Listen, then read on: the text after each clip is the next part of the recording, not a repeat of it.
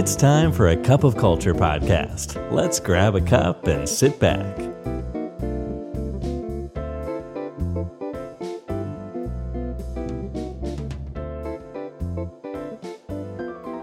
สวัสดีครับ ได้เวลาจิบกาแฟคุยกันเรื่องวัฒนธรรมองค์กรกับ A Cup of Culture อีกแล้วนะครับ วันนี้แก้วที่ 356 อยู่กับผมท็อปนัทวุฒินะครับ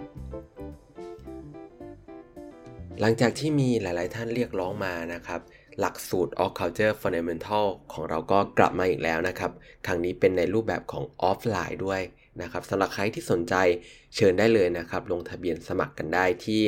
Facebook ของเรานะครับ A Cup of Culture Off Culture Fundamental รุ่น 3 นะครับ สมัครกันได้เลยนะครับ กลับมาที่หัวข้อของเราในวันนี้นะครับ ก็คือว่า หลายครั้งเนี่ยการที่จะทำให้งานเนี่ยมันออกมาตามแผนกลยุทธ์เนี่ยมันมักจะเต็มไปด้วยอุปสรรคนะครับ แล้วหลายต่อหลายครั้งเนี่ยอุปสรรคเหล่านั้นมันย้อนกลับมาสู่ต้นตอเดียวกันครับ ซึ่งมักจะเป็นในเรื่องของความไม่เข้ากันระหว่างกลยุทธ์ แล้วก็รูปแบบองค์กร วันนี้ครับเราก็เลยจะมาชวนดูกันครับว่าทำยังไงครับทั้ง2ออย่างมันถึงจะเป็นเรื่องเดียวกันได้ก่อนหนึ่งก็ต้องขอบอกว่าอย่าเพิ่งท้อใจนะครับ ถ้าพบว่าองค์กรเราเนี่ยแผนกลยุทธ์มันไม่สอดคล้องกับโครงสร้างองค์กร เพราะจริงๆ แล้วเนี่ยองค์กรเพียงแค่ 10%เท่านั้นครับที่ทำเรื่องนี้ได้สำเร็จจริง ๆ โดยหนึ่งในปัญหาแรกที่เราต้องมาคุยกันคือคำว่าสอดคล้องเนี่ยในที่นี้เนี่ยมันแปลว่าอะไรกันแน่ครับพอแม้ว่าผู้นำองค์กรหลายท่านเนี่ยจะมองว่ามันหมายถึงการวางแผนขั้นตอนการทำงานให้เป็นตามเป้าหมายขององค์กรในแต่ละระดับ หรือมองเรื่องของการสื่อสาร priority การปรับงบประมาณให้เป็นไปตามแผนนะครับเรื่องพวกนี้เองก็แน่นอนว่าเกี่ยวข้องนะครับ แต่ว่าสุดท้ายแล้วเนี่ยหลังจากที่ ผ่านทุกกระบวนการมาแล้วเนี่ยครับสิ่งหนึ่งที่พนักงงานส่วนใหญ่กับสัมผัสได้ก็คือว่า การที่ให้พวกเขามาออกแบบอะไรนู่นนี่เนี่ยมันเป็นแค่งานผักชีโรยหน้า เทสุดท้ายมันก็ไม่ได้มีความหมายอะไร แล้วสาเหตุที่ขั้นตอนทั้งหมดเนี่ยไม่ว่ามันจะดีแค่ไหนมันก็มักจะลงเอยด้วยแบบนี้เลย มันคือการที่ขั้นตอนเนี่ยมันคือการสร้างความสอดคล้องมาจากตัวบุคคลครับ เช่น การที่เราให้พนักงานเข้ามาร่วมวางแผน มันก็ขึ้นอยู่กับตัวพนักงาน โดยที่เราละเลยตัวแปรในเชิงระบบที่จริง ๆ มันเป็นการจำเป็นต่อการขับเคลื่อนแผนงานมากๆเลย หรือเราเรียกว่าส่วนที่เป็น hard side ขององค์กรนะครับ เช่นโครงสร้างกระบวนการทำงานเทคโนโลยีและนโยบาย แล้ว soft side ด้วยก็เหมือนกัน เช่นในเรื่องของวัฒนธรรมองค์กร ภาวะผู้นำทักษะต่างๆนะครับ จริงๆ ทั้งสองส่วนมันต้องถูกออกแบบไปด้วยกัน โดยมีแผนกลยุทธ์เป็นศูนย์กลางครับ แล้วถ้าเราพูดถึงการดำเนินแผนกลยุทธ์แล้วเนี่ยครับ การทำให้สอดคล้องมันหมายถึงการนำทรัพยากรทั้งหมดขององค์กรมาใช้เพื่อตอบโจทย์แผนการทำงานนั้นๆครับ หรือหมายถึงว่าในการปรับแผนกลยุทธ์ทุกครั้งเนี่ยครับ การปรับโครงสร้างองค์กร ปรับเปลี่ยนองค์กรอย่างเป็นระบบ ก็เป็นเรื่องจำเป็นเช่นกัน แต่น่าเสียดายนะครับที่ว่าแม้ว่าจะสำคัญแค่ไหนก็ตามเนี่ย ผู้นำหลายท่านเลือกที่จะมองข้ามขั้นตอนนี้ไปครับ เพราะว่ามันเป็นอะไรที่ดูซับซ้อน แล้วก็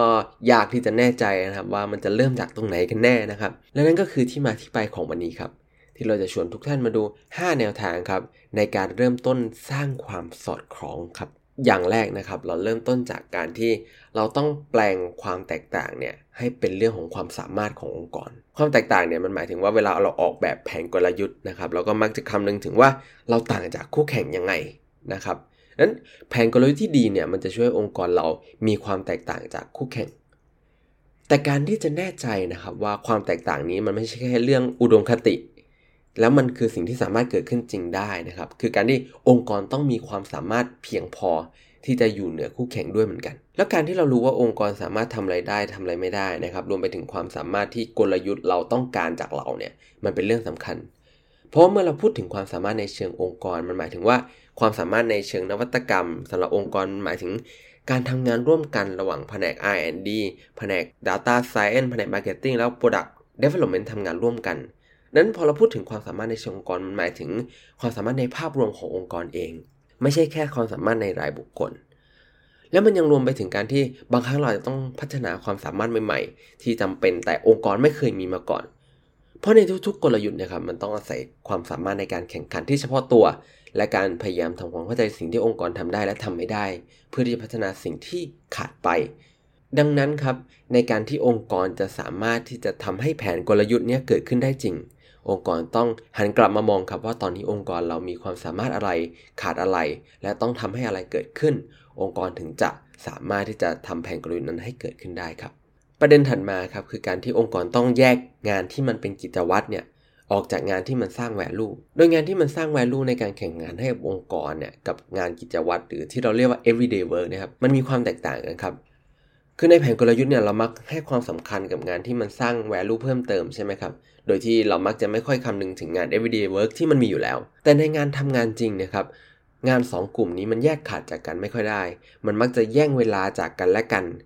ซึ่งในสถานการณ์จริงแล้วนะครับงานที่มันเป็นกิจวัตรเนี่ยมันจะมีความเร่งด่วนได้บ่อยๆ แล้วความเร่งด่วนเนี่ยครับเป็นตัวที่จะดึงเวลาไปจากงานที่มันเราอยากให้มีการเพิ่ม value ให้กับตัวงาน ดังนั้นสิ่งสำคัญครับในการทำให้องค์กรเปลี่ยนไปได้ตามแผนกลยุทธ์คือการที่องค์กรต้องแยก 2ส่วนนี้ออกจากกันให้ชัดครับ ป้องกันไม่ให้มันมีความเร่งด่วนจากกิจวัตรมาดึงเวลาของงานที่เราอยากที่จะ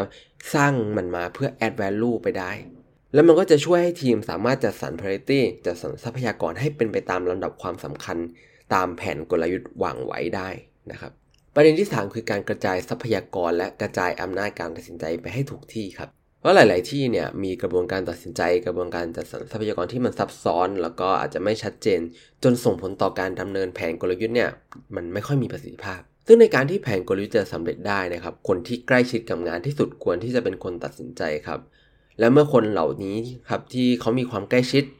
แต่กลายเป็นว่าไม่มีอำนาจในการตัดสินใจ หรือไม่มีทรัพยากรในการดำเนินการเนี่ยครับสิ่งที่เกิดขึ้นคือการที่ การตัดสินใจก็จะต้องเป็นไปตามลำดับขั้นการตัดสินใจในรูปแบบปกติใช่ไหมครับ ก็คือเป็นแบบ waterfall ซึ่งการตัดสินใจจากข้างบนลงมาข้างล่างเนี่ย แม้จะสมเหตุสมผลในเชิงกลยุทธ์ แต่มันมักจะไม่สามารถทำได้จริงครับ เพราะว่าคนตัดสินใจเนี่ยขาดความเข้าใจในหน้างาน ดังนั้นหนึ่งในวิธีที่องค์กรทำได้นะครับ คือการสื่อสารกลยุทธ์กับผู้นำของทีมบ่อยๆนะครับ โดยเฉพาะทีมย่อย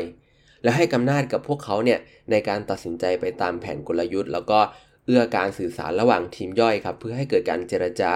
การแบ่งปันทรัพยากรเพื่อมุ่งไปสู่เป้าหมายเดียวกันครับ ทั้งหมดเนี่ยครับเพื่อให้การตัดสินใจสำคัญสำคัญขององค์กรเนี่ยได้รับการพิจารณาโดยคนที่เหมาะสมจริง ๆ อีกประเด็นนะครับ ก็คืออย่าลืมครับยกเลิกระบบการทำงานแบบเดิมๆนะครับเมื่อมีระบบใหม่เข้ามา เพราะไม่ว่าระบบใหม่เราจะออกมาดีแค่ไหนครับ มันไม่มีทางสู้กับความเคยชินของพนักงงานได้เลย นะครับนั้นทางแก้ที่มีประสิทธิภาพที่สุดคือการสอดส่องระบบการทำงานแบบเดิมๆยกเลิกระบบใด ๆ ก็ตามที่มันไม่ได้สอดคล้องกับแผนกลยุทธ์ใหม่ เพื่อป้องกันไม่ให้มันมีการลื้อฟื้นวิธีการทำงานแบบเดิมๆขึ้นมานะครับ แล้วก็ลดความสับสนในการทำงานให้กับพนักงงานด้วย สุดท้ายนะครับ เป็นเรื่องที่ไม่พูดถึงไม่ได้เลยก็คือว่า อย่าให้วัฒนธรรมองค์กรมาเป็นอุปสรรคครับผมเชื่อว่าแทบทุกคนในนี้นะครับ เคย ได้ยินวลีที่ว่า culture is strategy for breakfast นะครับ แล้วก็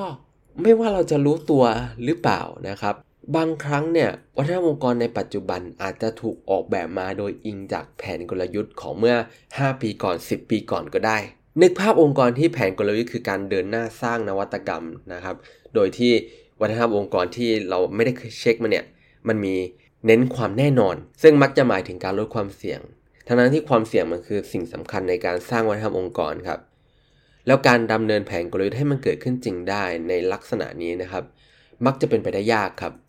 ถ้าไม่ได้มีการปรับเปลี่ยนวัฒนธรรมองค์กรควบคู่ไปด้วย เพราะวัฒนธรรมองค์กรนะครับควรจะเป็นตัวช่วยสำคัญในการทำให้แผนกลยุทธ์มันเกิดขึ้นได้จริง ดังนั้นทุกครั้งที่มันมีการทำแผนกลยุทธ์นะครับอย่าลืมคำนึงถึงความสอดคล้องในด้านวัฒนธรรมองค์กรในปัจจุบันนะครับและอาจจะต้องพิจารณาถึงการปรับปรุงวัฒนธรรมองค์กรจากเดิม เพื่อให้เข้ากับ แผนกลยุทธ์ในปัจจุบันมากขึ้นครับ สุดท้ายนี้นะครับ องค์กรที่อยากจะเพิ่มโอกาสความสำเร็จให้กับแผนกลยุทธ์ของตัวเองเนี่ย ควรจะให้เวลากับการตรวจสอบความสอดคล้องของรูปแบบองค์กร ให้มันเข้ากับกลยุทธ์ โดยการทำความเข้าใจกับทุก ๆ ชิ้นส่วนขององค์กรครับ แล้วก็จัดสรรให้แต่ละองค์ประกอบเนี่ย มันประกอบกับเป็นภาพใหญ่ที่มุ่งไปในทิศทางเดียวกัน โดยทั้ง 5 ประเด็นในข้างต้นเนี่ย ก็คือจุดเริ่มต้นที่ดีครับในการที่เราจะเริ่มออกแบบองค์กรให้เป็นไปตามแผนได้จริง ๆ แล้วก็สื่อสารถึงความเอาจริงเอาจังไปยังพนักงงาน เพื่อให้พวกเขาเนี่ยรู้ตัวว่านี่คือแผนที่เราอยากให้มันเกิดขึ้น มากกว่าแค่งานผักชีโรยหน้าที่ทำเอาผ่านๆครับ และสุดท้ายนี้นะครับก็เหมือนทุกครั้ง อย่าลืมนะครับว่าไม่ว่าจะตั้งใจหรือไม่ก็ตาม วัฒนธรรมองค์กรก็จะเกิดขึ้นอยู่ดีครับทำไมเราไม่มาตั้งใจสร้างวัฒนธรรมองค์กรในแบบที่เราอยากให้เป็นกันล่ะครับสำหรับวันนี้กาแฟหมดแก้วแล้วนะครับ แล้วเราพบกันใหม่ในครั้งหน้า สวัสดีครับ And that's today's Cup of Culture. See you again next time.